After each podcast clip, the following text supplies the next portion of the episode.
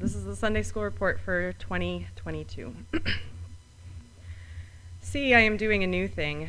Now it springs up. Do you not perceive it? I am making a way in the wilderness and streams in the wasteland. Isaiah 43 19. It's hard to believe, but this is my first Sunday school report since 2020. There have been times in these past two years that have felt very much like a desert. Life changed dramatically as the world pivoted to address a once in a century global pandemic. Churches, places of community and worship, closed their doors in an attempt to protect the most vulnerable among our communities until our fearfully and wonderfully made immune systems could adapt and combat the effects of a novel virus.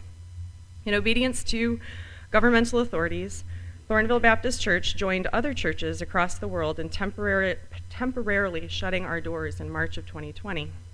Sunday school was canceled. Worship